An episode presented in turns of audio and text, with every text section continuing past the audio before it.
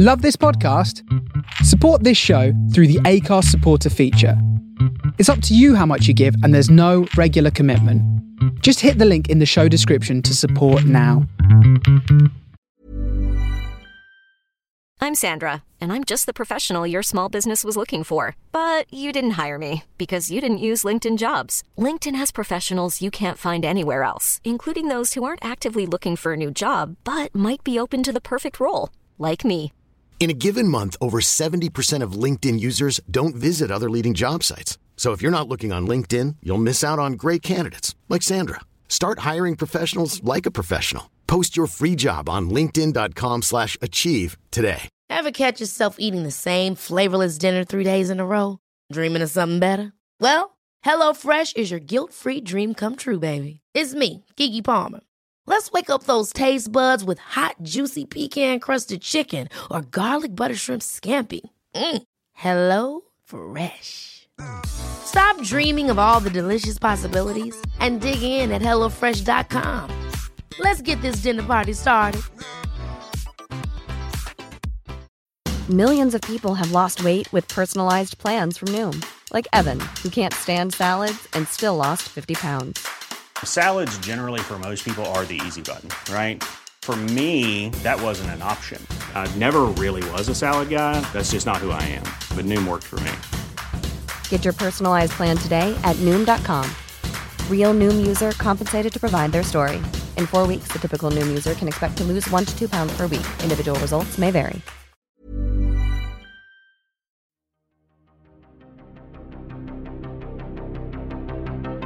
This is Writers on Film, the only podcast dedicated to books on cinema.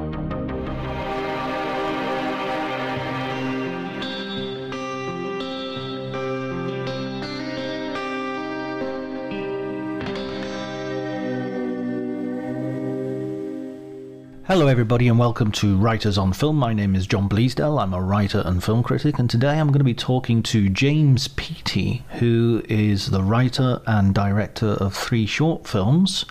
Um, and he is also a writer of comic books, including the Doctor Who magazine, 2000 AD, Judge Dredd the magazine, as well as Supergirl um, Green Arrow and Justice League. So there's a whole resume of interesting writing, and I really wanted to talk to him because I had just seen. Uh, Thor, Love and Thunder, and I sort of wanted to get his take on the whole comic book universe cinematic mashup. Uh, and you will hear that we did, and we talked a, a we talked talked in depth about that, but also about popular Hollywood filmmaking.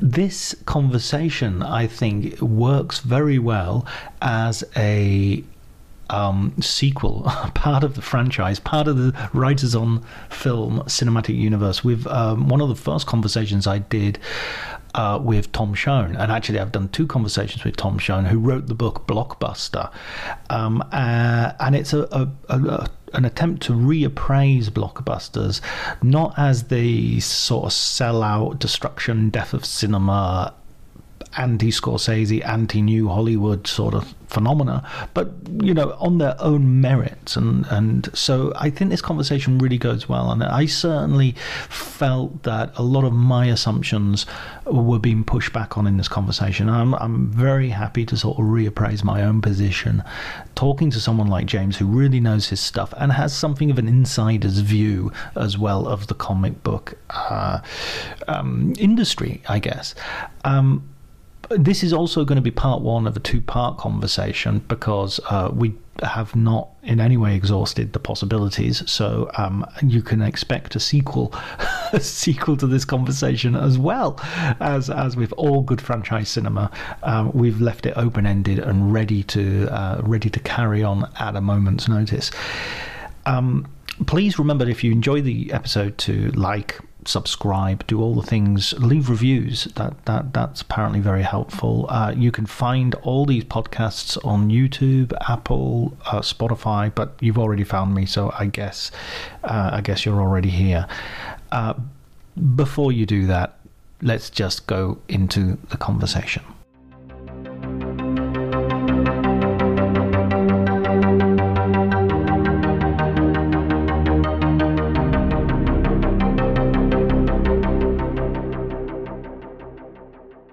Into 2000 AD in Yeah. particular. Oh well, it's a kind of long and winding road.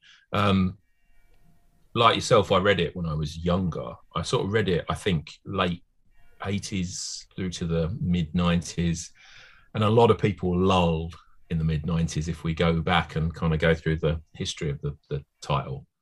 Um, but I was so I, I'd read it when I was young, and I was a, I was a fan of the 2000 AD magazine, in particular when it launched um, in the, I think 1990, around the, Mm. before the Dredd film. It was about I think it was about 1990 it launched.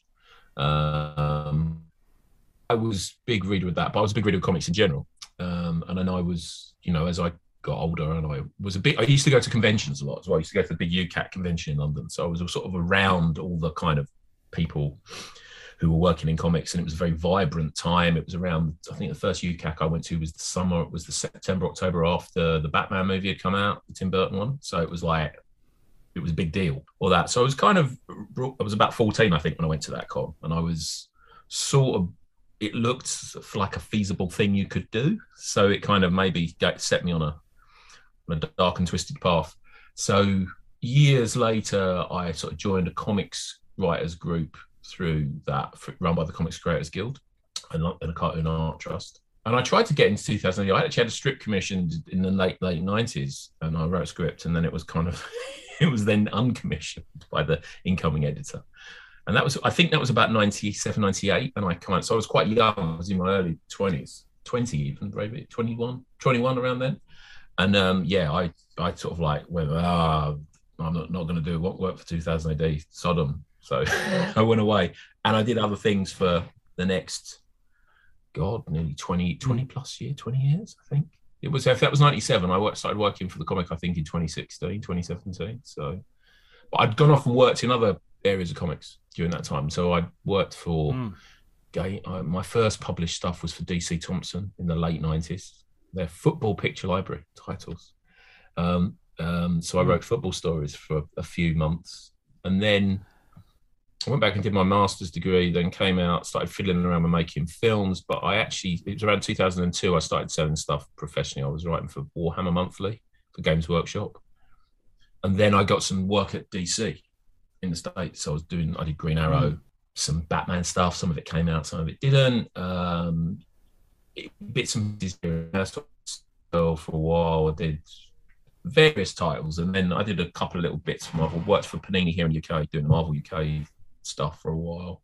Then it led me to kind of, I kind of was out of comics for a while. I was very con- much more concentrated on the, the filmmaking, screenwriting. I had an agent. I was sort of thought, well, okay, that's maybe something that's I've done, and it's kind of come to an end. And then I my daughter was born. I was about maybe about she was about two or three. I was a bit awake again, and I thought oh, comics would be quite good. I, I was clearing out the room that used to be my office, which is a bedroom, which I'm in now.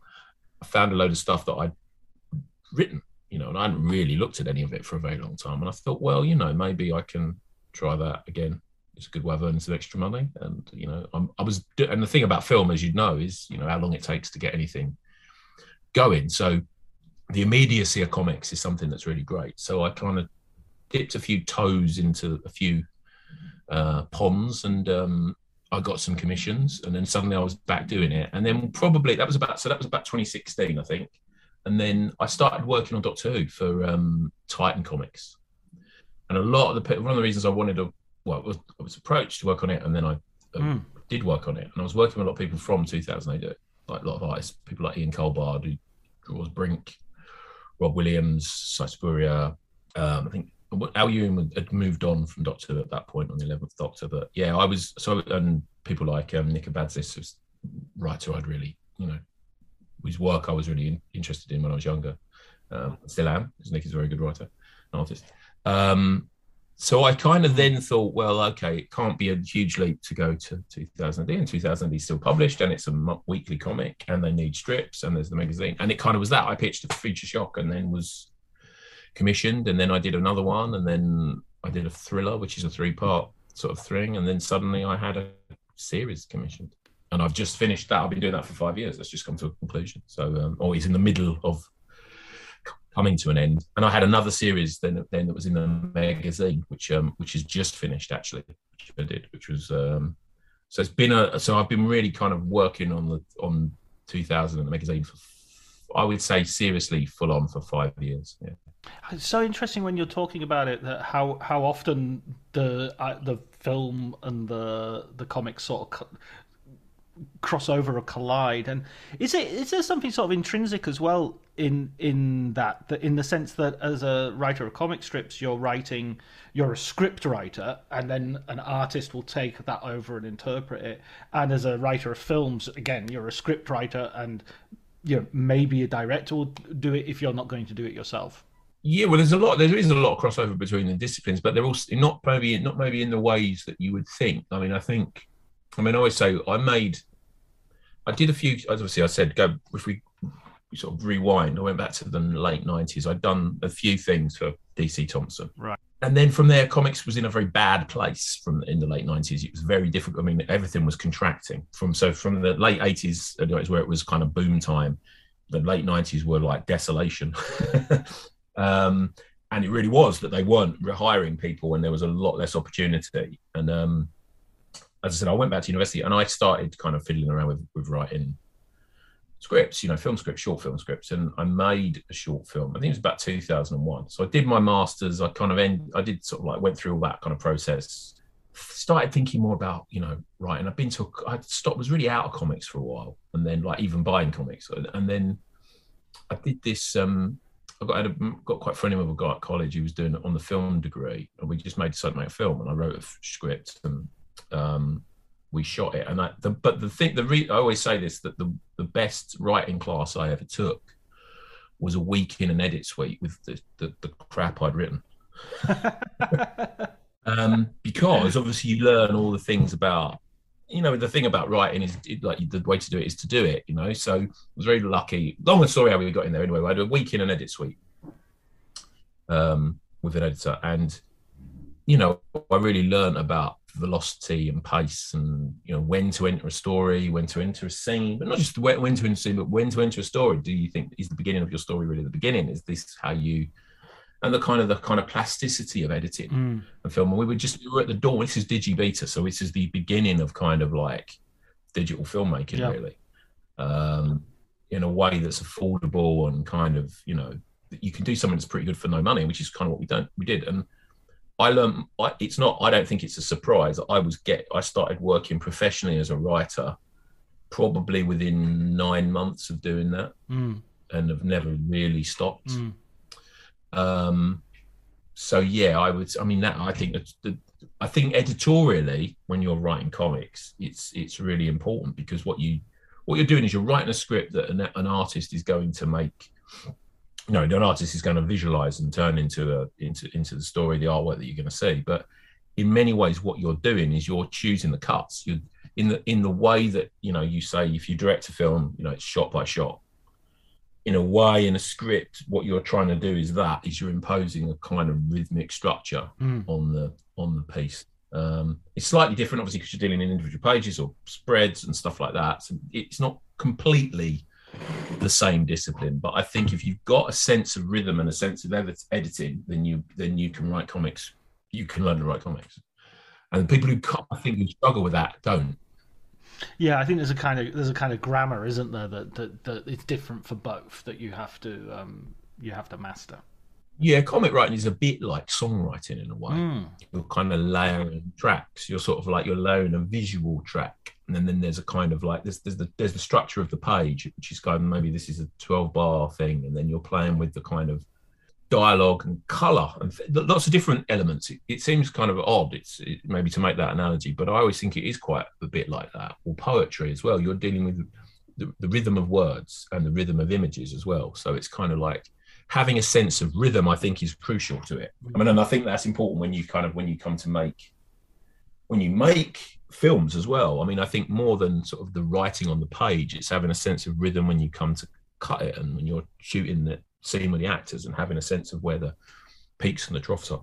Yeah, yeah, absolutely. I, I think that's so interesting. You saying about the, the, being in the editing suite and learning the most when you were there. I mean, one of my form. Mm. I mean, uh, God, I've had so many formative experiences. It's uh, you know, haven't we all?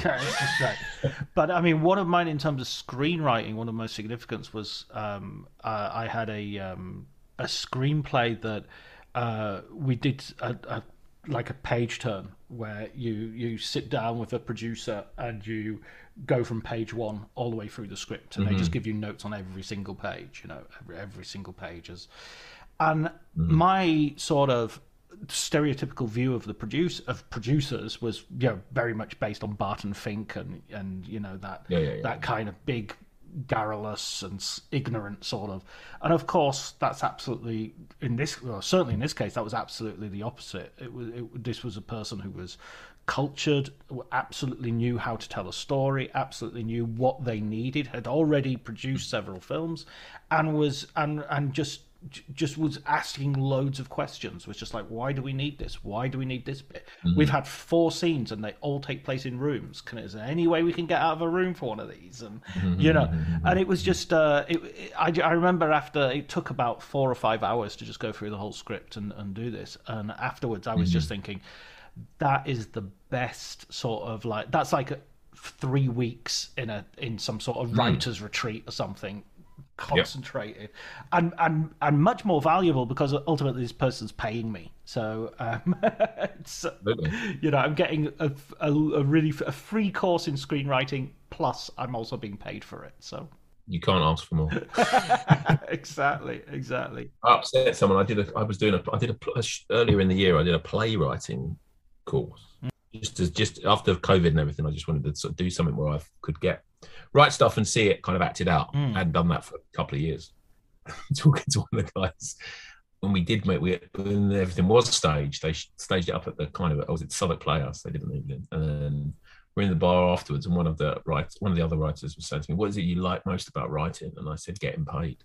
And I could see I could see the shock on his face, and the, there was a part of him that was broken. I could see by the such a such a mercenary comment. But I I I, I think that's true. I do think there's a thing about you know you come up with an idea and you eventually con someone into giving you some money. There's a, and that is it's always but it's, a good measure of your writing. If someone's prepared to pay you for it, then you know you have to talk about these things enough. I don't think as writers. It's um And I tell you why. I'll tell you why straight away. It's because it's a, a throwback to an elitist attitude in which writing was an aristocratic, um, you know, uh, pursuit. You know, higher pursuit. Yes, Exactly, yes. and it was you know people like Byron and people like Shelley and all the rest of it, romantic poets I I really adore, but you know the idea of of Mm. this material stuff was was was an anathema to, to the creative mm. muse and everything. I, I'm a working I'm fr- I'm not I'm I wouldn't claim to be working class anymore, but I'm from a working class background. Um, mm-hmm. Sodja, I, I have I've no landed wealth. I, I I I could only do this via being paid, and I think the same is true as well for film criticism. Um, Yeah. There's so there's a real problem with the fact that you know we talk about access and diversity in the world of film criticism. Um, class is often ignored in that in that discussion, and one of the reasons all the people I meet at film festivals who are in their teens and their twenties and they're, uh, you know they're starting out, and I'm not knocking them, but but the vast majority of them are only there because they have substantial wealth, financial support behind them. You know, you don't find people who who would be from my background in that same circumstance. You know, or they have really good day jobs, which they're but but very few of them are there. Uh, getting fully paid by the outlets that they're writing for. Well, no, that's right. I think that's that's incredibly pertinent. the class thing is absolutely enormous. I mean, if you go into kind of if you deal with like um, the film industry in the UK in particular, I think one of the reasons why we don't make that many films that are you know outstanding. There are lots of reasons why we do that, but- but I think a lot of the problem with it is that a lot of the things that are there are transplanted from other arts. So there's a lot of like assumed knowledge from like theatre, hmm.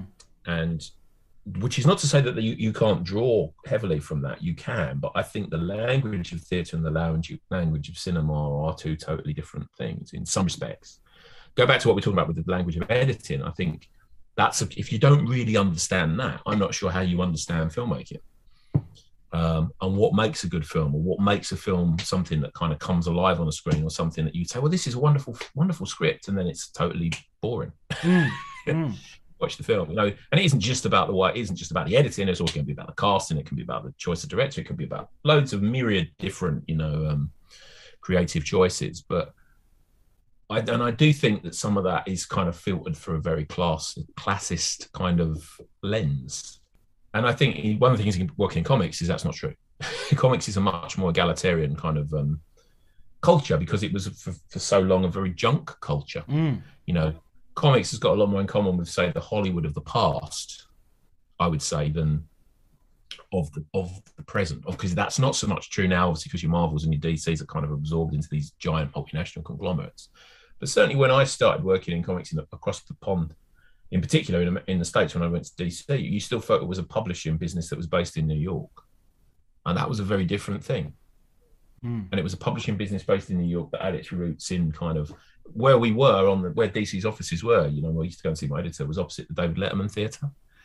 That it was a kind of showbiz, man. Mm. It's not about, you know, it's not that. It's really not that. And, it, and it, you're as far away from Britain. You know, there's a big world of difference between being there and, and seeing all those theatres and seeing, you know, being in, say, the West End and that kind of theatre experience. Maybe the two are kind of merged more over time. You know, I'm talking about maybe 20 odd years ago. Sure. Um, but a different, definite sense that it was, um, it's a much less, you know, if you can make it there, you can make it anywhere. That idea, you know. Whereas in London, I don't know. I think it's very. The biggest change I, I remember in London, I remember going to the Curzon. I used to go to the Curzon Soho a lot mm. back in the sort of late 90s, early 2000s. Do you remember they used to do those Sunday morning double bills of like they'd put together two kind of films from the 40s? I can remember going to see Red River and Terror in a Texas Town. Which is which is a great kind of double bill if ever you want to see one, um, or things like that show you know kind of took maybe two Robert Altman films back to back or a couple of Hitchcock films. Anyway, they used to show show that, but it was it was very accessible. Mm. The sense of the culture was accessible the cinema was accessible. This was something. It wasn't. It wasn't expensive. I think it was like five or for two films or six quid, something like that. I can remember not going to the Curzon Soho for a long time, and I went to see something there. I can't remember what it was. Maybe about 2000, maybe around the time I'd had my daughter. It may even be a bit later, maybe about 2015. I remember going to the cinema, watching the film, and all the adverts before were for luxury products. Mm. And it was the way that London had changed, the way that London had become more kind of um, much more um, exclusive. Mm. Mm. And the types of films that were being shown were much more exclusive, and I think that that's kind of that is that's de- that's a definite process that's occurred in the last fifteen years, you know, ten years at least, um, and that was you know that was a bit of an eye opener. I mean, and the reason I went to a thing at the BFI. I mean, I used to go to BFI quite a lot, you know, go to various events, and you, I'm sure you, you've been there. Not BFI, I'm talking about the BAFTA, the BAFTA up at Piccadilly. Oh, okay, right. And in the BAFTA, you'd go to the theatre or you'd see. I remember seeing James Cameron do a talk there before, just before Avatar came out. I saw Tarantino do a talk just before, maybe Inglourious Basterds or something had come out around that time, which was great. You know, it was really. And then and then afterwards, everyone would, whoever they were, would go into the bar. I went to a thing about two months ago for It's a Sin. It was all to do with the TV BAFTAs, and we talk about it being kind of like the language of inclusivity within within like the that kind of world here in the UK. But it was the most exclusive thing I've ever been to. It was hideous. We were sort of like herded in up into a bar, a holding bar for 10 minutes, where you could buy a grossly overpriced drink and then be kind of like herded into the theatre. And then you watched it for 50 minutes and then you were herded out onto the street. And it was just totally kind of, you know, very, very odd. Totally opposite of what it used to be um, in my experience, um, and not very pleasant. I have a friend, Massimo Benvenu, who uh, told me once about the good old days of, of sort of going to film festivals and stuff. And mm. He went to uh, Venice for like 30, 40 years. Uh, no, mm. not that long. Uh, 25, 30 years, I think.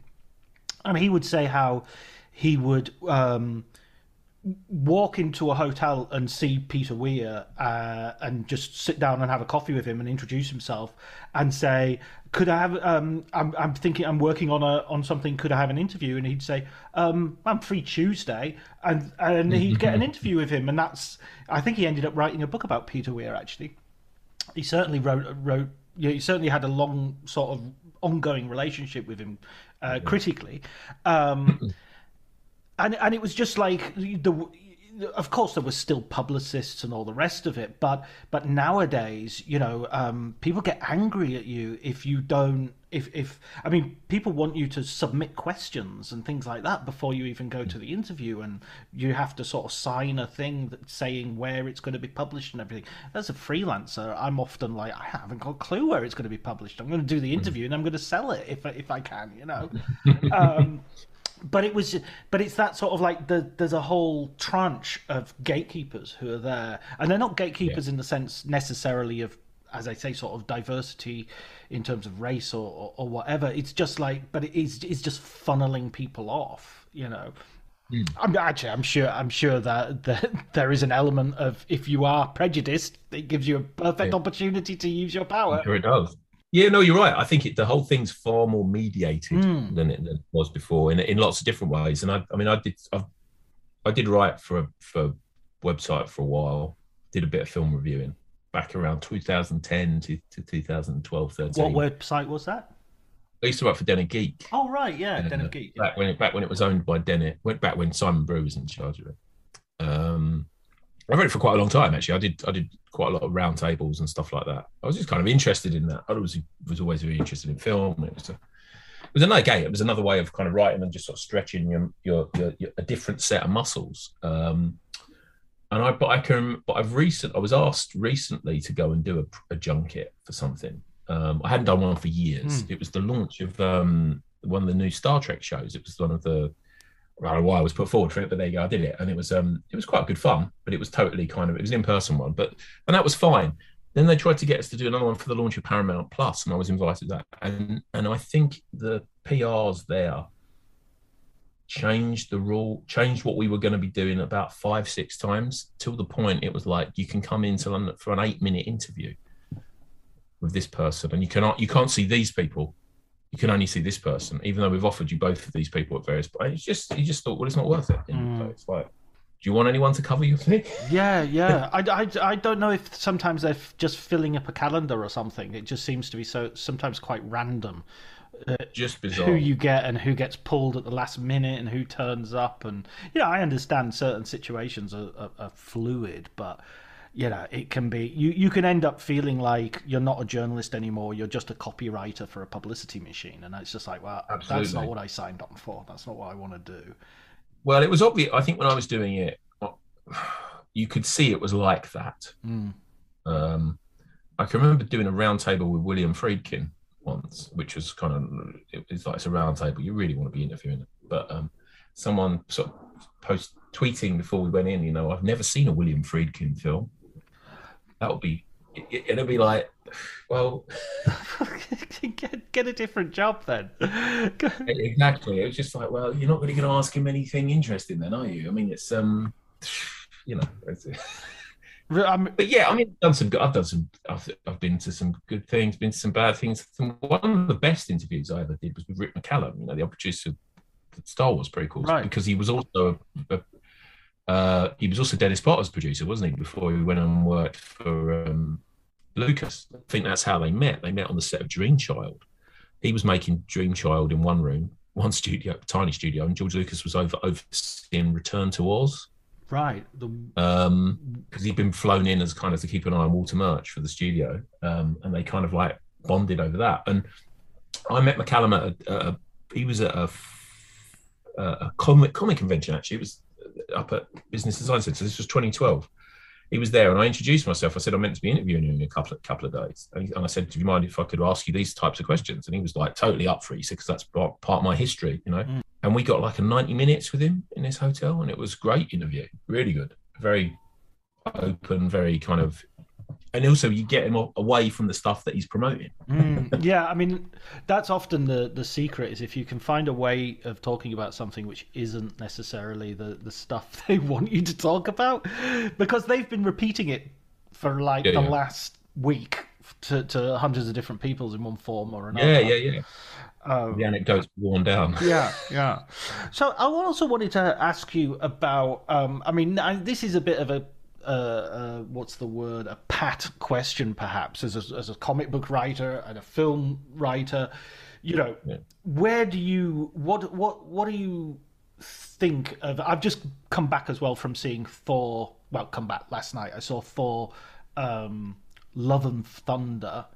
Mm-hmm. After for, after sort of thinking I'm almost done with with Marvel, I, I, I thought okay, I'll give it, I'll give them one more go, and um, and and thought it was okay actually. I had absolutely no real. I really liked it. yeah, I thought it was better than okay. Actually, okay. I thought it was. Uh... Okay, well let's start there. yeah. What, what, So, what do I think of the whole superhero comic? Uh, well, we can start with Thor and then move move backwards. Well, I really liked it. I mean, I was I was quite um I was I'm less kind of enamored of Thor Ragnarok actually than than a lot of other people. I mean, I enjoyed that when I saw it, um, but I didn't. think I thought there were lots of. It was very lumpy and very kind of. I thought there was a Taika Waititi film, sort of like fighting to get out of that, mm. and there was like all this. I thought. I thought the stuff with Cate Blanchett in that film was very poorly done. Mm. I thought it was very kind of that was rote. That was very flat, very uninteresting. It was very poor. It was very dull in the way it was shot and everything else. But obviously, the stuff with you know Chris Hemsworth being on the other planet and meet Tessa Thompson, I liked a lot. So, kind of for me, all the stuff that was good about the the, the Ragnarok was in this, and I thought Christian Bale was miles better than um, her. Much better character, an interesting kind of character. I thought it had I just thought it was a better film. I just thought it was better made. I thought the tone of it was more interesting. I thought the story was. I've read all this stuff about it being incoherent and everything. I don't believe, don't agree with that at all. I thought it's very coherent. It's very clear. It's very set up in the first scene, mm. and it kind of pays off at the end. And you know, it's a fairy story. You know, you have a childlike character narrating at the beginning. You know, when it starts, let me tell you the story of Thor Odin's son. You know, mm. and it's like it's like you know, Hunt for the Wilderpeople it's like a kind of um, fallible narrator, isn't it? If you use that kind of highfalutin term, which is so so widely used now, it's not even highfalutin anymore. Such a cliche, but I think I, thought it was really good. I thought it was really well done. I thought it was. I don't have a problem with it being funny. What are you trying to say? A film's too funny, or, or not too many jokes? It's like what is fucking God? You know, for Christ's sake, it's like it doesn't. It's so I kind of and for me, it kind of feel I think it's more like a Thor comic, the kind of Walt Simonson comics that I that I really liked as a kid and re- reread recently. The sort of joy of those kinds of things that doesn't, and I think, but I think it's a much smarter and it's a much more nimble and it's a much more funny and it says some very interesting things. You know, like there's not, it's not a surprise that he go, he kills Zeus, doesn't he? He sort of dethroned. It's the god becoming man. It's all that kind of I liked it. I thought it was really, really good. I thought it was very. I've liked a lot more of the recent films than the early ones. I struggled with a lot of the earlier Marvel films. I have to say, right, because I felt they were too. You're not, talking to the right person. I'm a, I'm a comic book person, so I've read these characters. You know, when they made Iron Man, mm. when I was a little kid, I read that Ironmonger story. You know, when I was nine. You know, weekly in a kind of reprinted in British comics, and then by Marvel Iron Man comics on the stand from then. So, and when they replaced Captain America with kind of you know uh, the the character in the the Falcon and the Winter Soldier, I read those comics back back in the day, you know. So my my view on it is obviously going to be different, and it, I just always I know I, I, like I like the first Iron Man film. I think it's okay. I don't see it as being a kind of masterpiece. I mean, if you compare it, it came out the same summer as uh, The Dark Knight, didn't it? Yeah, yeah. And essentially, it's kind of Batman Begins, mm. but it's nowhere near as nim- as good a piece of filmmaking as that, as that. Or as I mean, I can remember when Batman Begins came out. I remember going to see that. Obviously, I was a huge Batman fan. I'd watched, started working for DC around that time. I thought that it was really good, except I knew that story so well. Mm, right. For me, it wasn't kind of. Whereas I think, yeah, and I think that was the thing when Marvel started doing what they were doing, because and also 2008, that was the year The Dark Knight came out. I actually did some a lot of the, some of the marketing work on The Dark Knight. I was for DC. I did some of the kind of product stuff that they did. They did a load of comic strips that were kind of. Um, so I adapted the beginning of the film for a Blu-ray giveaway, the bank job. Mm. Um, I wrote some original stuff around the film as well. So I read the script for The Dark Knight about 10 months before it came out. And I was really shocked at that. I was surprised when I read it. I thought, this is great. Right. But is it going to be successful? Right. You, Because it's so dark. you saw the It's risk. So, oh yeah, yeah, yeah, yeah. And this remember as well. Heath, Heath Ledger was alive when I when I when I read it as well. Mm. Yeah, I don't. I think people forget how much that played into the kind of the thing around the film, making it an, a big event as well. I mean, and it's not, and it didn't. It wasn't successful because of the event, although that didn't hurt it. It was really bloody good as well. It's it's kind of like so. It's really strange when I saw the Dark Knight. I saw the Dark Knight having read the script. it was like Mm. and turn. So it was kind of very interesting to watch it from that point of view. So my view, I mean, so I don't know what, where we are in terms of the, the, the thing of it. So my point is that sort of I thought he did something really kind of new in 2008 because I did went on and worked on that and I, I liked Batman Begins, but I just thought, well, I've, I'm, you know, I'm, maybe I'm Batmaned out. And he did something different with that. They took it somewhere different, and I, I'm a bit. I like the second one as well, the Dark Knight Rises. I think that's, you know, I think that all I for me, the two, those two are the better films of the of the trilogy in terms of the filmmaking, in terms of the scale, in terms of what you're paying off that you've set up earlier on. I know a lot of people don't agree with that, but that's my personal feeling on the on the thing. And the way he made that film was also was totally different from the way these films had been made before. Um, so I, I just in 2008 when those Marvel, when first certainly that first, you know, when you compare the ambition of Ang Lee's Hulk movie to the Incredible Hulk that came out that year, that Ang, Ang Lee's Hulk is a very flawed film, Mm. but it's an ambitious film and it's cinema. It's truly cinematic. Right. Um, it may get things wrong, I think. You know, it may not be completely successful, but the ambition in that film from a world class filmmaker is huge. Um, and then you see the Incredible, Incredible Hulk, which I think is, I don't think is a great film No. by anyone's definition. It's not a great popcorn movie. It's so good they replaced the lead actor when they made the Avengers. You know, it's kind of all those sorts of things. So I was kind of down on. I wasn't that interested. in I liked the the, the I liked Thor and Captain America more when they came along because I thought they they were more risky um, to get right. Um, and Thor is basically Superman too, because I rewatched it recently. It's- that's what it is.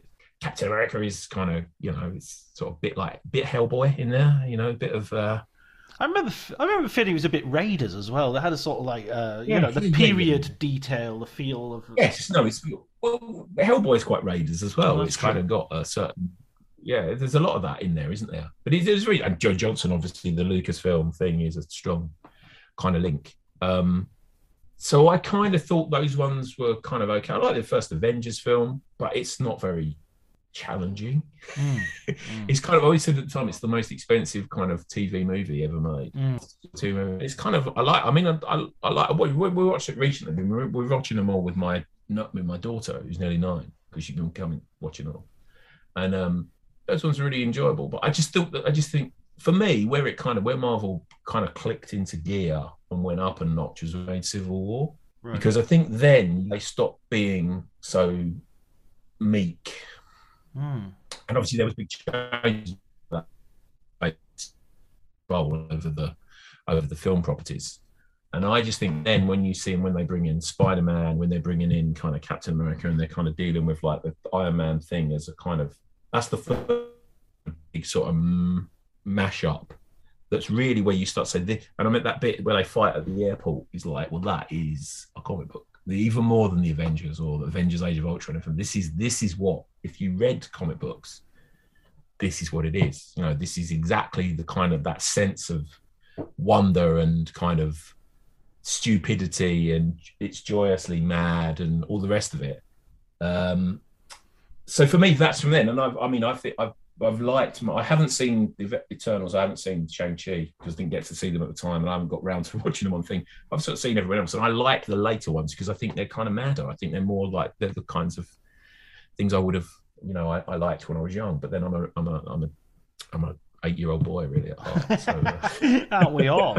Uh, aren't we all? except- But that's that's that's kind of my feeling on them. I don't know. I mean, I don't know what that no, I mean, if that makes any sense. It, it, it's absolutely coherent, um, and I sort of, I, I guess I would cross over with you on several. I mean, I, I guess there are several things I would dispute, and there are other things that I would wholeheartedly agree with. I think the, um, I think the Nolan Batman's absolutely because I mean I was there for the for the Tim Burton Batmans and for the hype and for the yeah. huge sort of you know the it's it's it's difficult to explain to people how that kind of publicity had had never been there before. You know that kind of. no, no, no. I remember seeing like Batman posters on like bus stops for the first time. I was like, no one put movie posters on bus stops before. You know. Um, You were living in, so you grew up in the northwest. So you, Yeah. did you ever see the cover of Time Out that they did? They did a Time Out. No, no. I don't know if I don't know if Time Out were doing like city editions at that point. uh, Time Out in London. It was just London, just London then.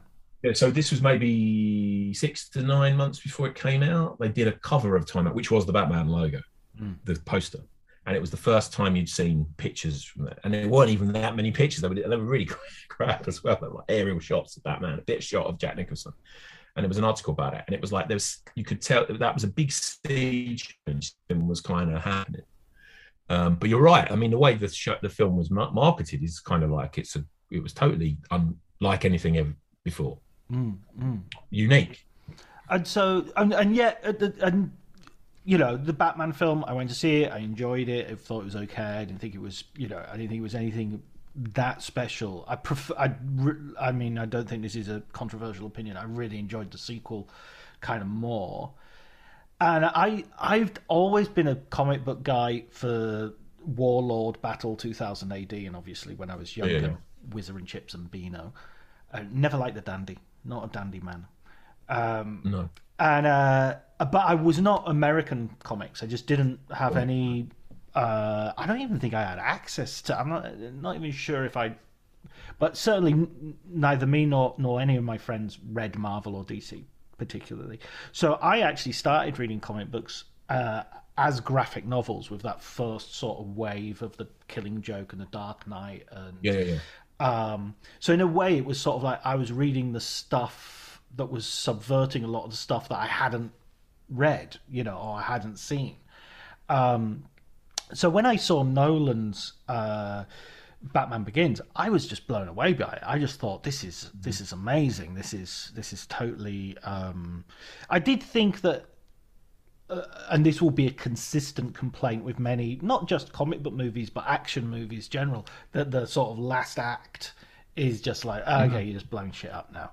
Um, I do think there's, there that is a consistent problem that action cinema has.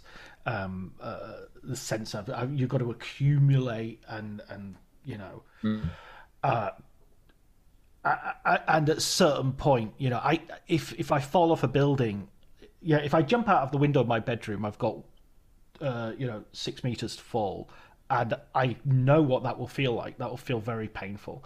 Okay. But if I jump off the top of the Empire State Building or I jump out of an airplane, ah, I'm gonna. Cl- that's it's, in, you know, there's no way I can relate to that. So and so uh, it has a similar thing with, with the Batman movies, as, uh, with the with action movies. That once you get past, and James Bond is another one. Once you get past a certain level of jeopardy and danger, it's just like, well, I don't, uh, it doesn't relate uh, whatsoever.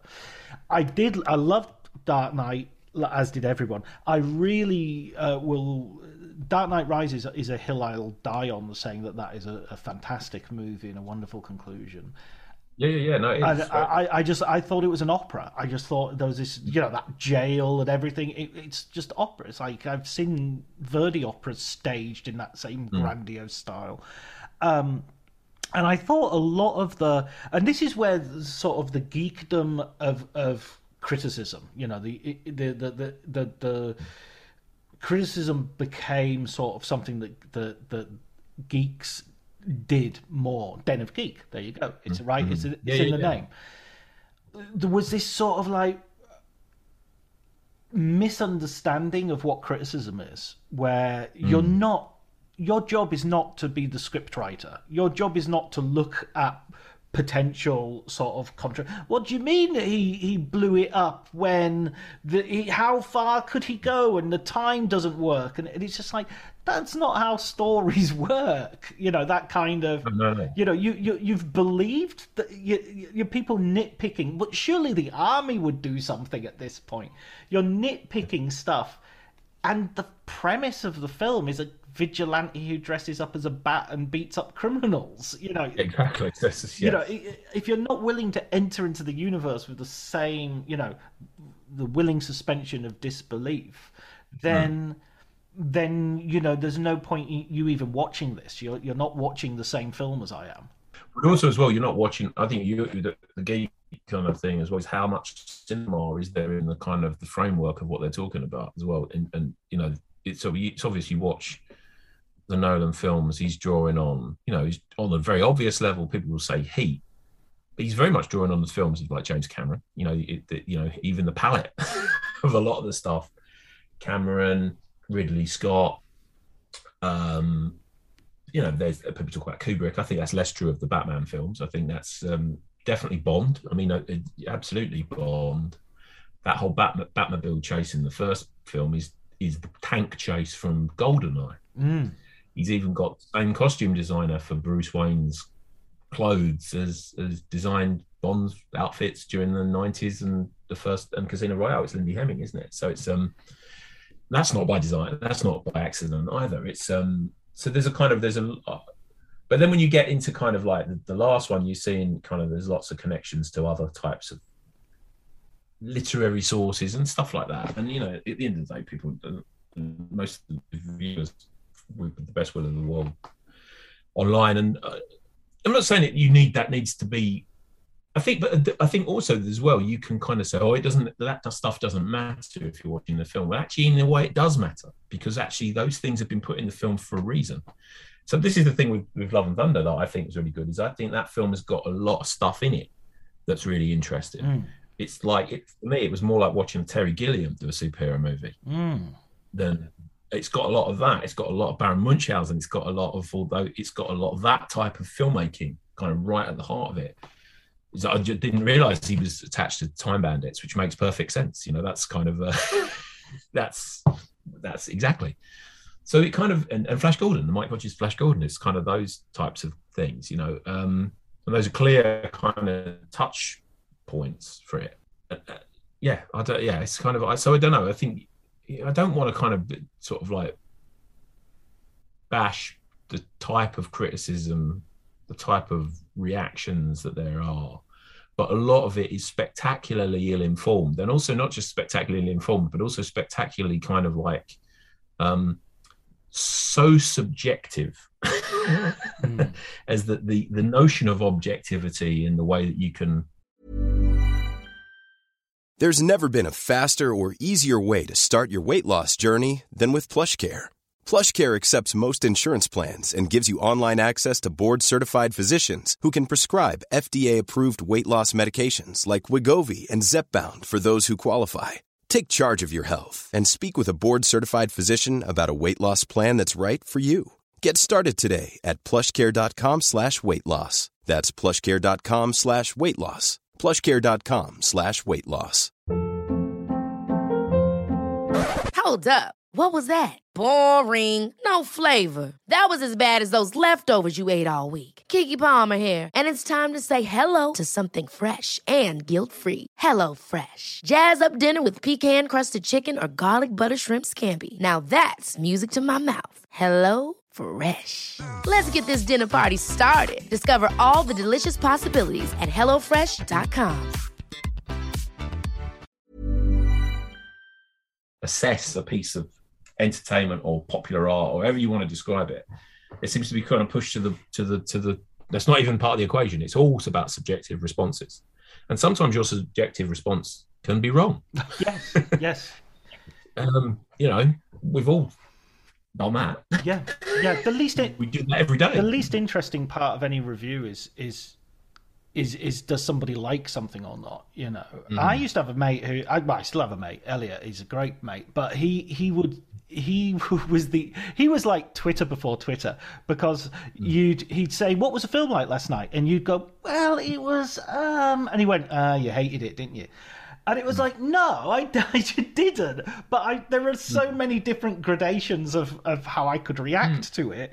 It, it. You know, and I'm often baffled. I'm often confused. Um, so I'm often watching things going, ah, I sort of think this and I sort of yeah. think that. And I change my mind a lot. I change my mind all the time. Yeah. So, for instance, just talking to you about uh, Love and Thunder makes me want to watch it again. Because I, I f- Well, I've actually seen it again. I saw it with my daughter on Saturday. I, Right. I- I- twice, and I thought the second time it was any like little niggles, like little plot things that I maybe I noticed. It's a film that rewards rewatching, Hmm. which to me is always a is always the sign of a of a good movie, and. I think if you've got kind of insane reactions like Mark Kermode, you know what he's, he's, he's kind of rant about it the other day. If people are doing rants about something, then then there's probably something there. what was his rant? I didn't. Because he ranted. I didn't hear about that. Oh, it was, disgusting. It was terrible. It was incoherent. It wasn't funny. It was no laugh out louds. Mark Simon Mayo was kind of definitely didn't agree with him Hmm. on the thing they watched. It was bizarre. It was just, I've heard it from a few other people as well. It's like that. I think it's sensibility, isn't it? As well. It's like if you, I don't know. I mean, I yeah, you, you, you pay your money, you take your choice. But I can remember Mark Kermode famously saying that he hated Blue Velvet the first time he saw it Hmm. and walked out and said it was a disgusting, disgraceful film, and now he thinks it's a masterpiece. Yeah, yeah, and he doesn't get Big Lebowski at all. Apparently, that's another another of his lacunae. Well, there you go. What can you say?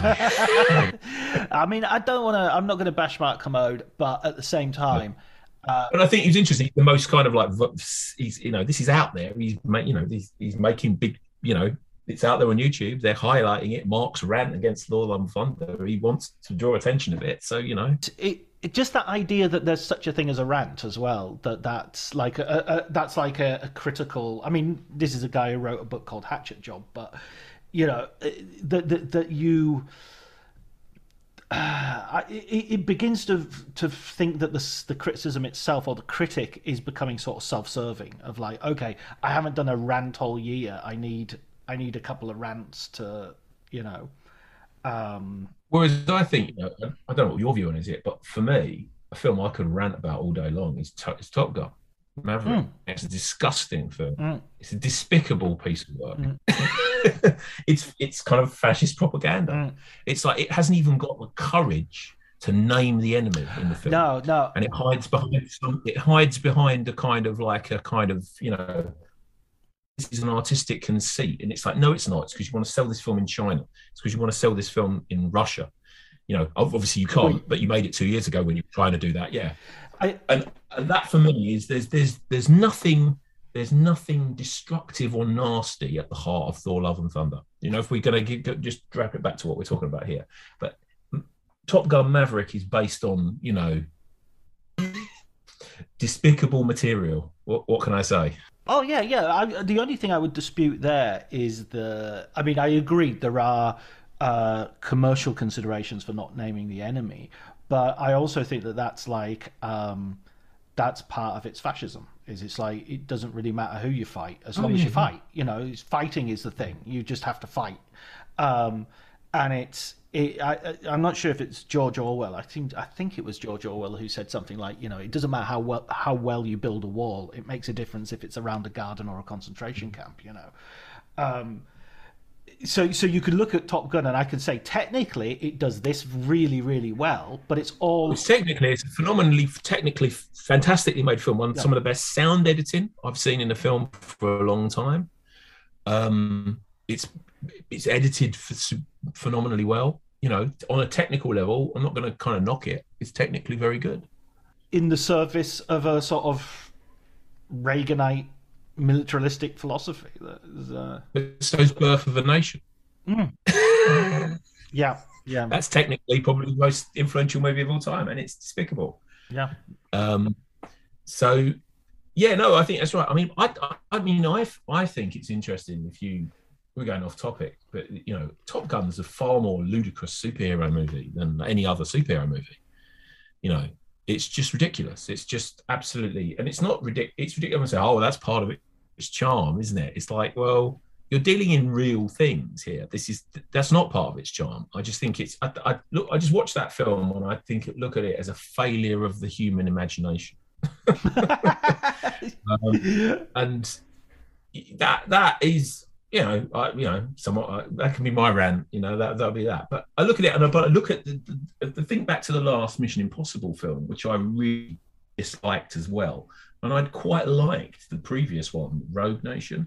I thought that one was quite a bit more nimble. It was a bit more fun. You know, they were in that era where they were kind of like to rehabilitate Tom Cruise. They were kind of like deconstructing his image and being quite funny. You know, things like you know, live. You know, uh, what's the what's the Doug Liman one?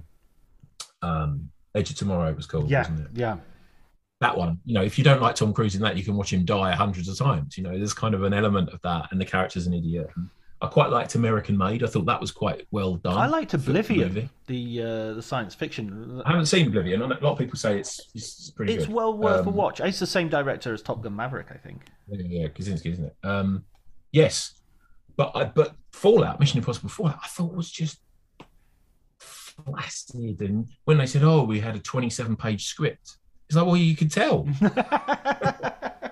it just goes like it's like lumbers from set piece to set piece to set piece. It's like totally over overdone in terms of its filmmaking. And then it has that horrible thing at the end where it's like only you, you know, Ethan, you know, the lone hero can save this world, you know, and all that. And it's like, oh no, we're back into that territory. And it doesn't surprise me that Top Gun Maverick is the same. You know, it's like we've gone away. We, we've rehabilitated Tom now. We can kind of just go back into all this kind of neocon fantasy again. And, and feeding the ego, especially because Mission Impossible was always about the team. It was always about there's a team with loads of individual pieces that are moving, and then they've made it into sort of the American James Bond essentially, without any of of James Bond's kind of charm. I mean, I I like James. I'm a big James Bond fan. Me too, yeah. And uh, and uh, the Daniel Craig movies are often sort of compared uh, unfavorably to the Mission Impossible films. It, just in terms of the action set pieces have got better and better with Mission Impossible, and the James Bond ones are sort of struggling to keep up. But I think the James Bond films, they're kind of a. I don't watch them.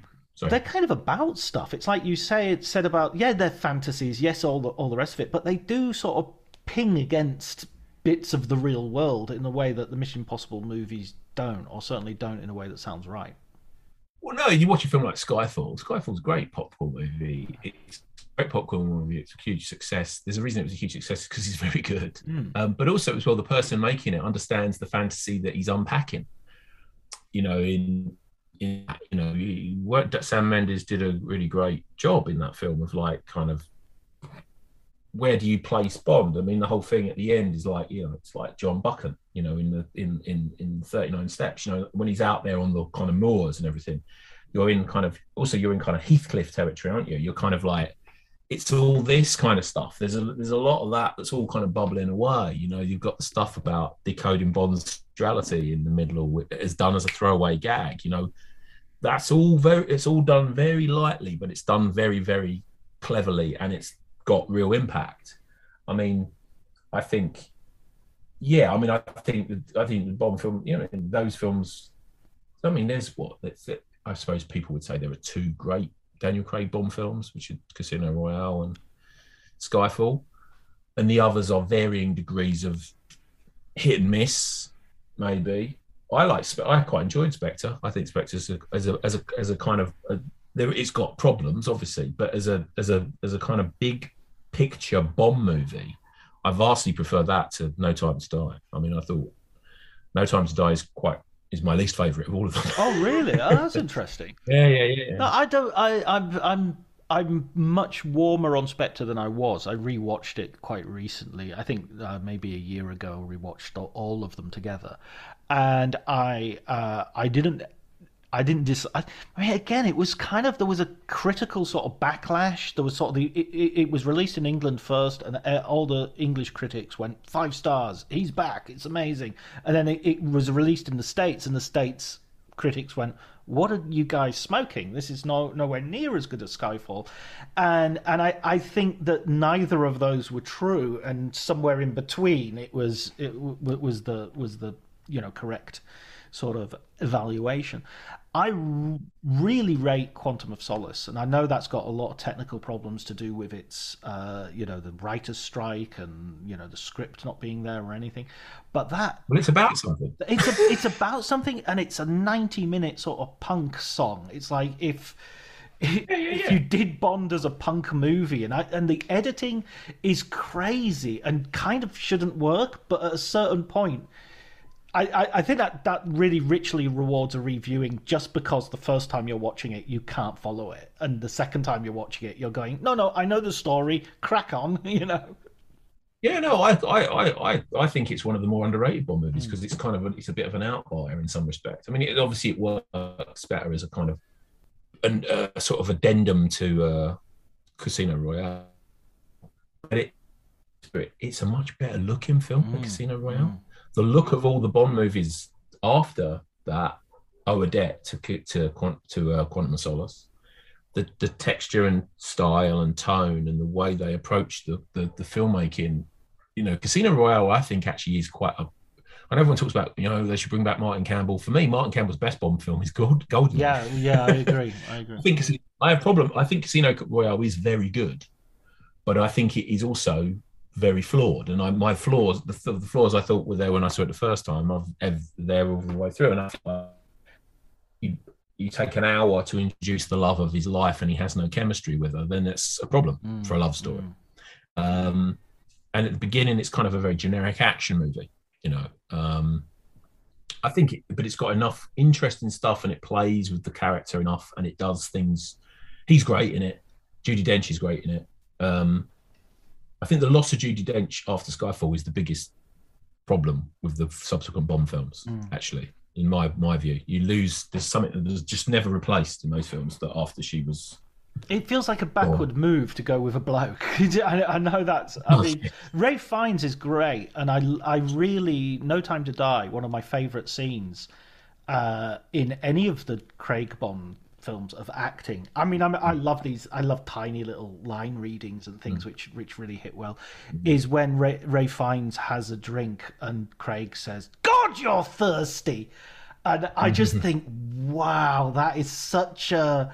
A especially you know, Bond, Bond the alcoholic, having a, having a go at the boss for drinking on duty. You know, well, I like all the stuff in I like all the stuff in Spectre where you spend all the time with kind of him and you know, Q and Moneypenny. I think all that's that's they haven't really ever done that mm. in a mm. Bond film before, and that was that's why I think that that gives it a really different flavour, and they kind of blend that all together. In the I, I think the final act aspect is aspect is really good. Mm. I think it's uh, it's kind of yeah, of course it's daft, but it's like it kind of you come back to London, it works, and it kind of works as a lovely little flip to um to Skyfall because you've got in that you go to the countryside, you go back in time.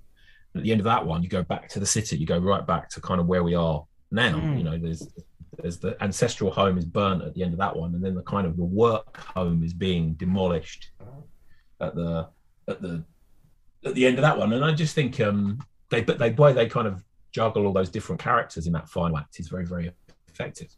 Um, and I thought much more effective than the final act in No Time to Die. Uh, but then again, I thought the ending of I thought the ending of, of Spectre was kind of the perfect way to leave it.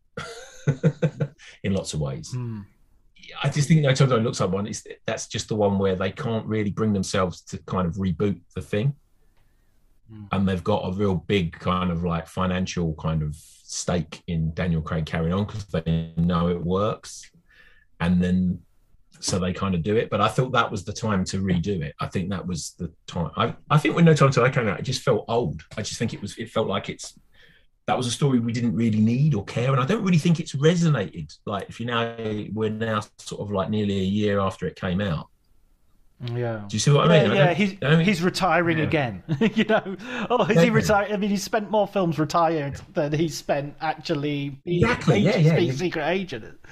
Which you know, uh, yeah. I mean, it's but okay. Uh, one thing I wanted to ask uh, about the about the comic book movies as well. In the, and I mean, I guess we're talking about franchises in Hollywood generally. Hmm. Well, not it's not, but one of the, th- the things, rather than any individual sort of comic book movie, I think the biggest criticism people sort of have is just the fatigue with with it being such uh, uh, um, dominating so much sort of Hollywood output in terms of action cinema at the moment, and and for the past, you know, uh, decade and a half, I guess, uh, going back to the to the Marvels, because I, I I do see the Nolan films as a sort of self. I mean, that's where the Nolan films have this sort of. Um, difference is not just the filmmaking and it's specifically very much a Nolan eye and all the rest of it, but it, there is a story with a beginning and a middle and end, and it finishes. And then you Mm-hmm. get the you get the other sort of, and it feels like it's an ongoing saga that just uh, I don't know. It's, it's just getting to the point where uh, often people talk about television being cinematic now in terms of the quality and in terms of the ambition, but it's almost like cinema has become TV again. In, in gone back to sort of Flash Gordon serials where you're you're watching you're you're you're watching something that that depends on you already knowing five or six films. Um, how how do you stand with that as a as a, uh, a, a you know as a, a, comic book aficionado as well as a you know lover of cinema? What do I think about it? I mean, I think the I think the, the thing you have to say is the reason.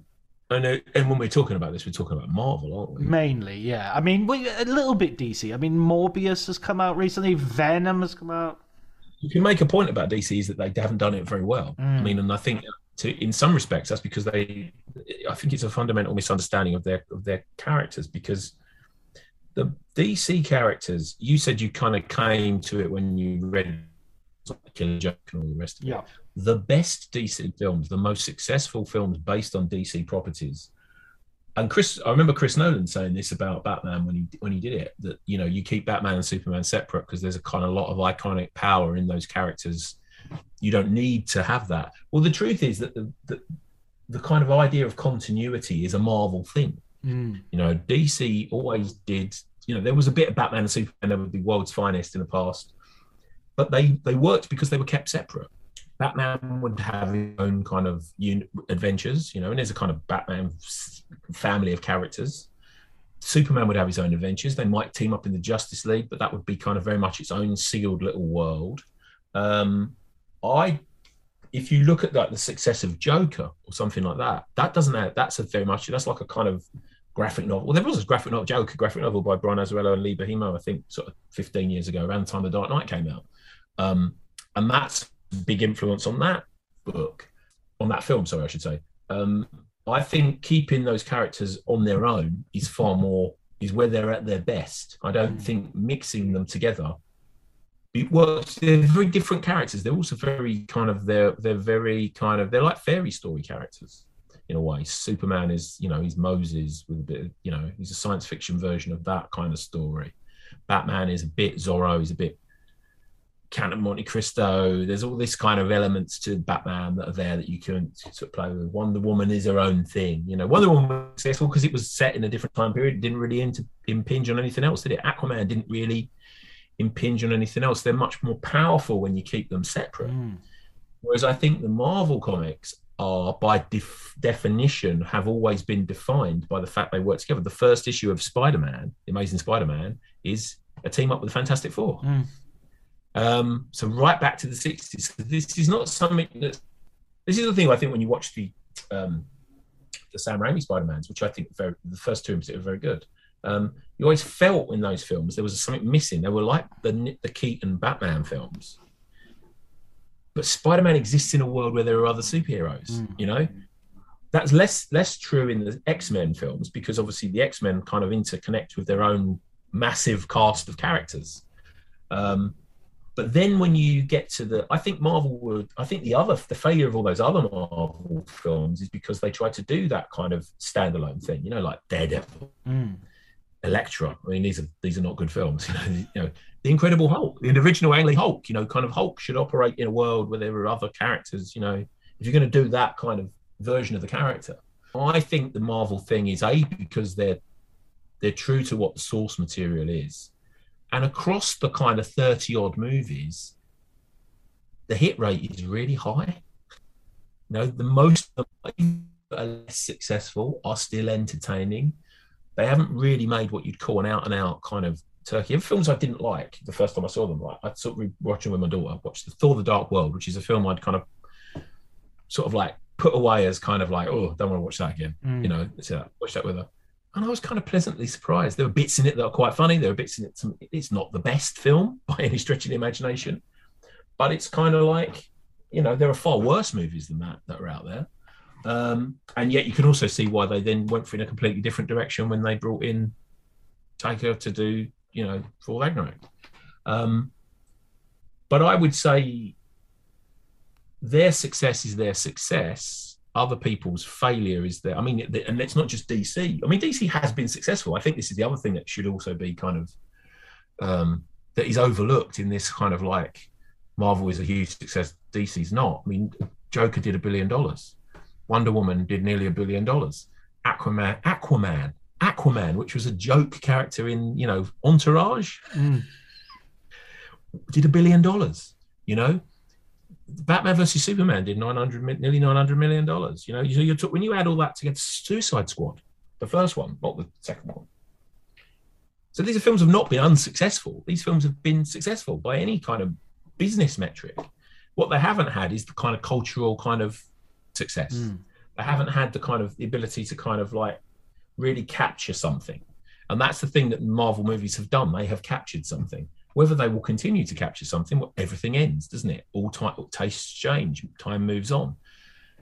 But if you look at the kind of landscape of cinema, I think it's more to do with the, the, the point is that, that Disney and then obviously Marvel before they were bought by Disney have created something that works. And everyone else has tried to move into doing something similar. So whether that's Universal with their failed kind of monster movies or Right. Or any of those other things. No, even Star Star Wars is a really good example. You know, the attempt to try and turn Star Wars into this kind of like um, wide-ranging, fan, you know, multi kind of spoked, multi-transmedia kind of franchise. You know, considering how successful and how well known Star Wars is, they've done a really because they don't have. The thing with Marvel whatever you say, think about them is they've all got the characters just spoke off into these different things. You know, Thor: Love and Thunder is what is it? Aven- is it's kind of an Avengers sequel? Is it kind of a Thor sequel? It's got a bit of Guardians. The Guardians of the Galaxy in there. They're a huge part of their own franchise. You know, they've got their own series of films which are hugely popular. No one else has got that. And I, I mean, I think in terms of the broader kind of way that studios have approached, if you want to talk about action cinema, well, what action cinema is there? Who's making it? Mm. You know, Fast and Furious. Well, you know, you can't exactly say that Fast and Furious isn't is is, is different to the Marvel movies in a way because they're just kind of doing their their kind of version of that, um, or the Bond franchise. You know, I, I mean, I think that the Marvel films at least they have some character to them. I I think in Top Gun and Mission Impossible, there's no character. Everyone, you know, sort of says, "Oh, it's you know Mission Impossible, that Fallout or whatever, or Top Gun Maverick is up there with kind of Mad Max Fury Road." Is it? No. I don't. No, know. no, not, Oh, I not, don't. I don't, I don't see it. not for. I mean, Mad, Mad Max Fury Road sticks out like a, uh, you know, a, a, Sore thumb. i- i- if a sore thumb was an indicator of great quality. you know, I mean, Yeah. and, and there you could sort of come back and say, hey, wait a minute, that's that in itself is the fourth entry of a franchise. But Yeah, but, yeah, uh, but with such a gap between the third and the fourth as to basically at that point it becomes an original thing of, its own i think i don't i don't um Hmm. i didn't i didn't sit down watching it as chapter four of the mad max story it was just like Well, it's kind of a reboot Yeah. of Max Mad Max Yeah, in a way. I mean, you can't. You, but then again, every Mad Max film is. yes don't really have any kind of continuity. They're a bit more like James Bond in that respect. It's like the classic James Bond. It was like between one and two they kind of skip genres as well like you know Mad Max One is kind of like a revenge drama set twenty minutes in the future, and Mad Max Two is like there's what there was a nuclear war or something. It's uh, you know post apocalyptic war movie. You know. Oh, totally different. And then Mad Max Three is completely different again. I mean, it's um, I think so. Yeah, I don't know. I mean, I think if you look at the, the state of action movies, I mean, what? I mean, you know, who else is making action movies? I mean, James Cameron every t- ten years, mm, mm, years. Yeah. You know, I mean, Chris Nolan. You know, Dunkirk is an action movie. Yeah, Tenet as well is a, is, is a, yet another yeah, sort yeah. of. I mean, even Spielberg. You got Ready Player One. Is is mm-hmm. definitely. I think it's yeah, it's definitely an action movie. I don't see what.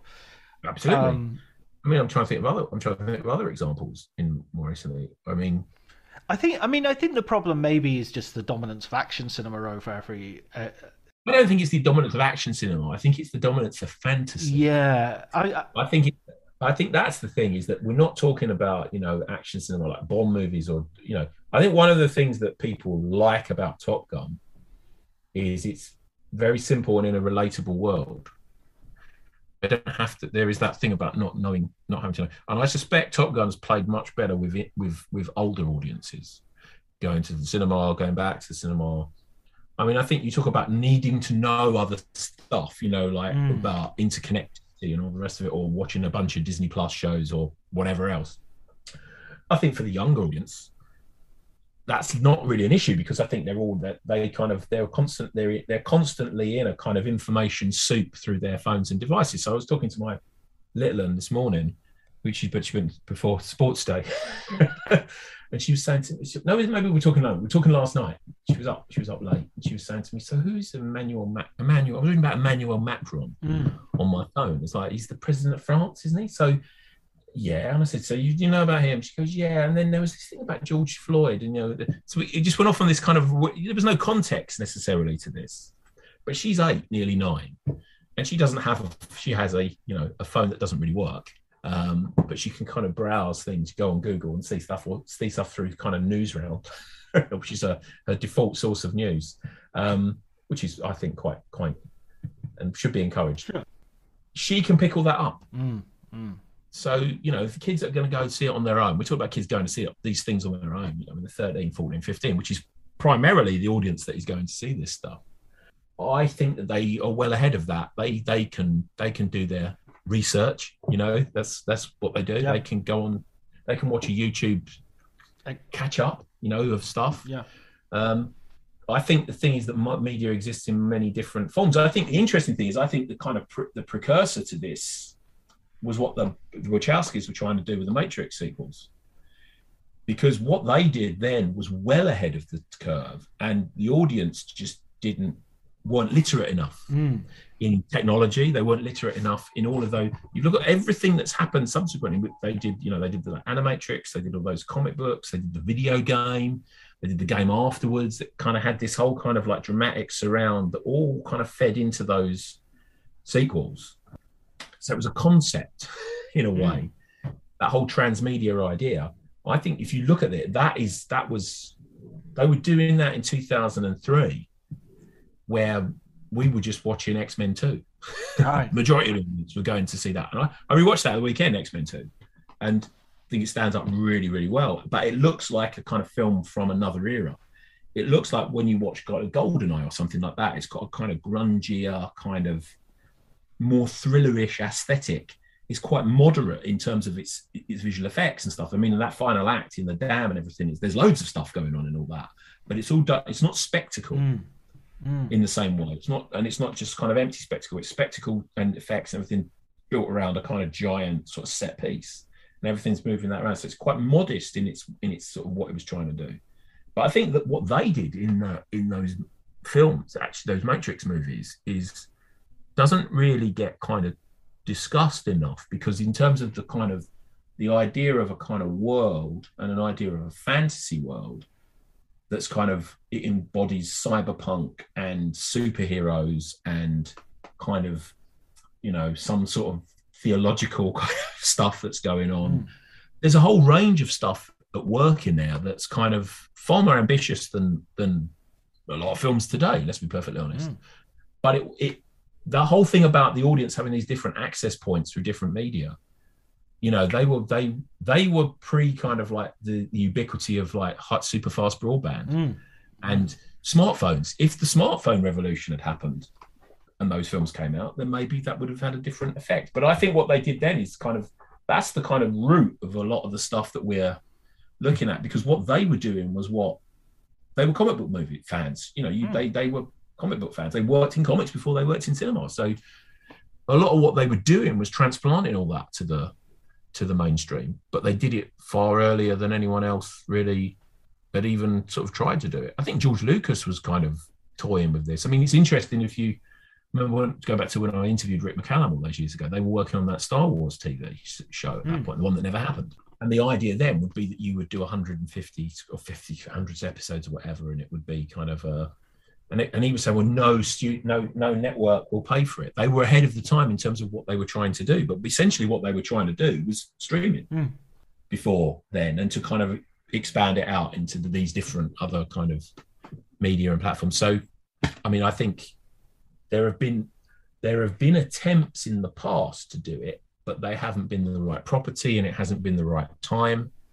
And Marvel is the thing where it just hit, and I don't think you can underestimate with Marvel be interesting what would the situation be with Marvel if they hadn't been bought by Disney. I don't think the Avengers would have made 1.5 billion dollars Mm. because you then got the, the full marketing might of the Disney corporation behind you. You know, all the vertical integration that comes with that, all the kind of stuff. You've got the theme parks, you've got the stores, you've got all that kind of, you know, that's where Marvel was dominated because of having Disney as the kind of the backstop behind it. Um, and it's obviously pushed Disney on to even more success. Um, full stop. So I think it's, but everything ends. Apropos, I mean, to to uh, cinema always seems to be lagging about 30, 40, 50 years behind itself in the sense that you know when when cinema, uh, you know, uh, first sort of bursts on the scene, you've got like one of the dominant genres is westerns, and westerns are all based on within living memory you know, within 50 60 years of the invention of cinema is when when most westerns are being set. And hmm. and there's a there's a whole bunch of novels that that, that start to get uh, hmm. get made into films. Nowadays you know of all those properties only the matrix was an original property. Hmm. You know everything else I mean, and including james bond here and top gun mad max obviously but all the avengers all the marvel all the dc are all based Star Wars, I guess, as well, would be the other one, wouldn't it? Star Wars. yeah well, ab- I think. absolutely and it just comes to a point where you think okay if if the new george lucas you know is there space for them to sort of put in there is there space for raiders of the lost ark is there space for a new idea like i mean ghostbusters i remember loving that because it was a new hmm. idea it's like wow what a great idea that hmm. is, and and and you didn't expect to necessarily live with that idea as a TV series and five different films. You know, hmm. what was Dan Harmon from Community would always say, five seasons in a movie. You know, you you wouldn't necessarily get that extrapolation. Um, but I just wonder. Okay, fair enough.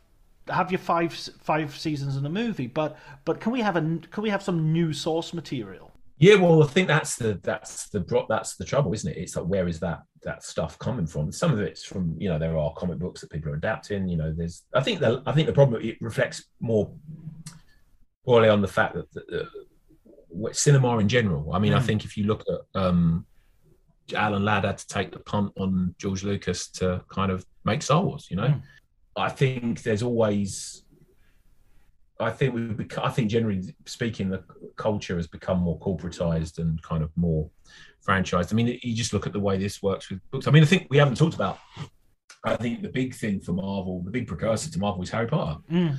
because that broke the mold of the fact that you you made three films, didn't you? In the past, it was always like there's a trilogy. You know, that's why there's a Dark Knight trilogy, there's a Lord of the Rings trilogy, there's a kind of there's a Star Wars trilogy.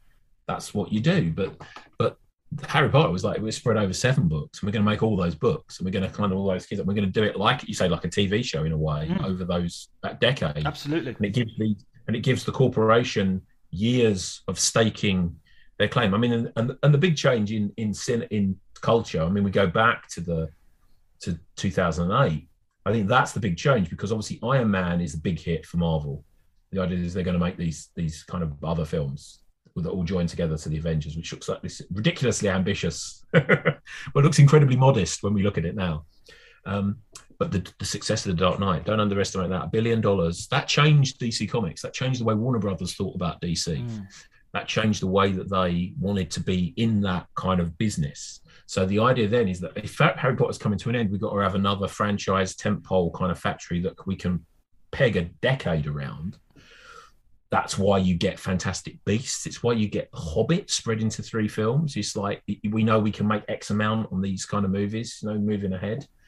So there's all these kind of failed attempts to do kind of like Justice League before around the time they were doing the Dark Knight and all this, you know, all these kind of properties, attempts to make films that didn't work.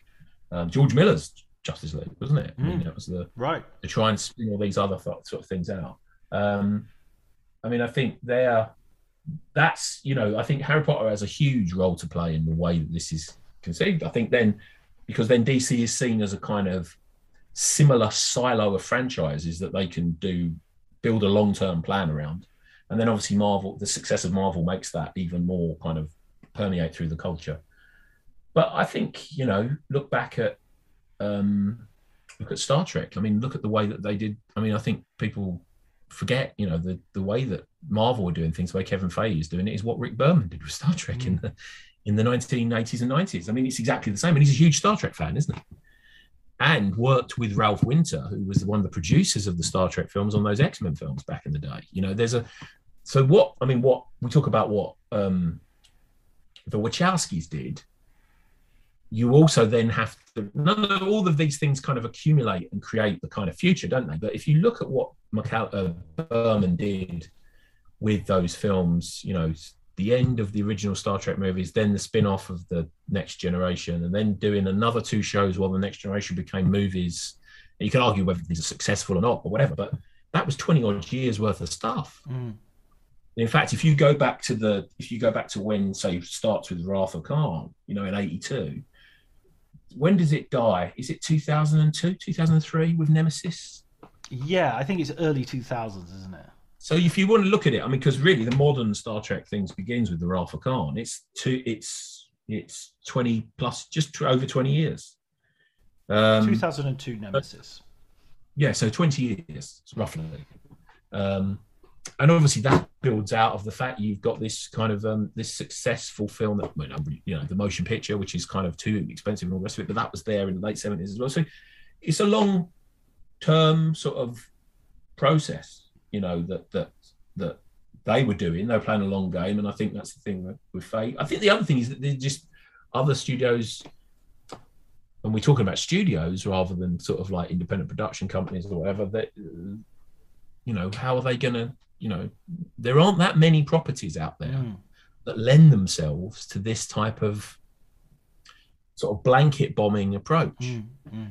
And I think the crucial thing with Marvel is it's about the Marvel universe. It's not about an individual character, and that has always been true throughout the whole kind of DC's history was always about great creators doing groundbreaking work. That would be Frank Miller on Batman. That would be um, uh, John Byrne on Superman. That would be Garth, uh, Grant Morrison and Dave McKean doing Arkham Asylum. Alan Moore doing The Killing Joke. Mm. You know, Alan Frank Miller on Batman Year One with David Mazzucchelli and Watchmen. You know, Dave uh, Alan Moore and Dave Gibbons doing that. You know, when they did when they finished off V for Vendetta around that time. But it's interesting if you look at those. Um, that influx of stuff into the kind of the, the sort of pop culture mix from there. A lot of those things kind of begin from like more you know from less from a corporate kind of mindset as well. I do think that that is it's not a surprise that marvel borrowed the money to set up marvel studios and do it on their own. We, you can't underestimate that that was an independent production company. Yeah. That gets forgotten about but they took the risk. They took the risk. And at dc you know warner brothers when they took the risk on chris nolan that was because they had some executives there that still had kind of their feet in the world of cinema that was still very much driven by the role of indie cinema and don't underestimate the role of um, Steven Soderbergh. Mm. He got Nolan the job on Insomnia? True, true. and that was so he was the gatekeeper into that. It was a very different world. You know, the people who've run the studios. I mean, if you look at Warner Bros., I know I used to work for DC, and the the management structure now and the ownership of it is completely different. You know, the fact we're now in a, this this you know Warner Media Discovery, whatever it's called, world now is a totally different thing, and it's all about you know it's all about how much content you can create for the the platforms or whatever else, and you know it's they it, it's a different world, and I think that that is I don't know whether you can kind of cre- come up with the next big thing you know from their mindsets where they are. They're not they're not really looking for that. They're still looking to kind of revamp reboot you know readapt i think in, in a sense the, the the the way to do it if you, it wouldn't be so much to to write a screenplay but to write a, a series of of books you know i mean it would be that's that's where you would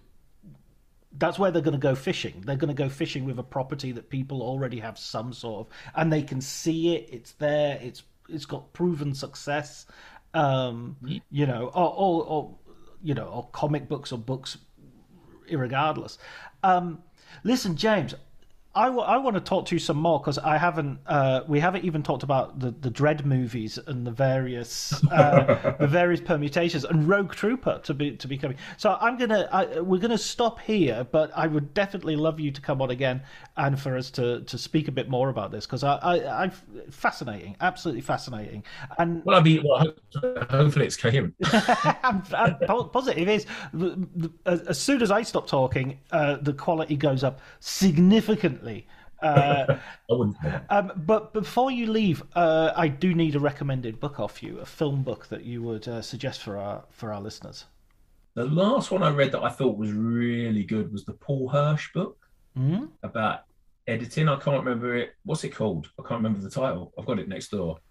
A long time ago in a cutting room far, far away. That's the one. That's I, I'm not. I mean, there's that's the last one I read that I really loved and i think he he and talking about editing i mean i think he kind of like it's really interesting as an editor someone who worked on those um on so so many interestingly different films like Star, Star Wars, obviously Empire Strikes Back, obviously, but then things like Ferris Bueller, mm, and, yeah, Mission Impossible, and working with. Then he did Ghost Protocol. He's talking about differences between working with Brad Bird and working with Brian De Palma because mm. he worked Brian De Palma a lot, didn't he? Mm. I think that's how he got onto Star Wars um, because of the Lucas De Palma connection. So uh, I'd say that one. Right. Once upon a time in a cutting room far away. That's a great one. I mean, I guess if I was to think of another one, maybe Cronenberg on Cronenberg is a favourite of mine. Always thought that's a very interesting of that type of book that they those old Faber and Faber ones that they used to do. I thought was, yeah. one of them. It's interesting because I think Cronenberg's one of the more reflective people talk, who talks about their own films. I think he's kind of that's he's he's that was that's a, I'd say those two. That, that would be good. Go for the Paul Hirsch one. Yeah, he's he's he's a real Cronenberg is a real intellectual, and he's a, a mm. very articulate. He, he, very brilliant at communicating his ideas. I remember going to the press conference for A Dangerous Method, which I think is an underrated film, but not one of his best Very films. So. Um, but his press conference was was better than the film. I mean, and I'm not I'm not slagging off the film at all, but the press conference was fascinating. Was like you know, I interviewed him on a round table once with uh, Robert Pattinson when they'd done Cosmopolis, right? And he was very. I didn't have very long with him. but He was he was great. Mm-mm. The man, yes, the man speaks. The man speaks in paragraphs. It's amazing. Brilliant, James. Thanks so much for for agreeing to talk to me, and uh, thanks for those recommending books, and thanks just for shedding. Yeah, I feel like I've I've really learned a lot about about um, about the franchise, the, the state of cinema at the moment, and especially popular entertainment cinema. Hopefully.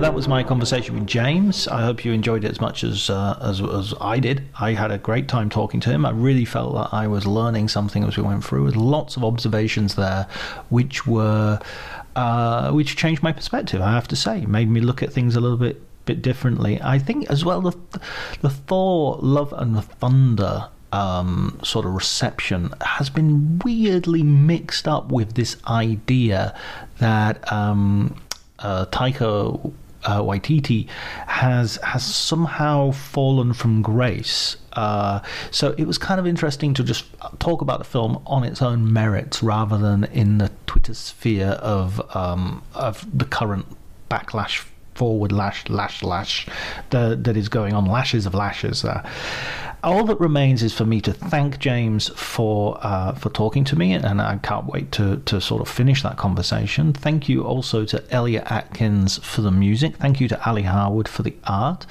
and thanks to you, dear listener. Um, hopefully, uh, we'll talk next week.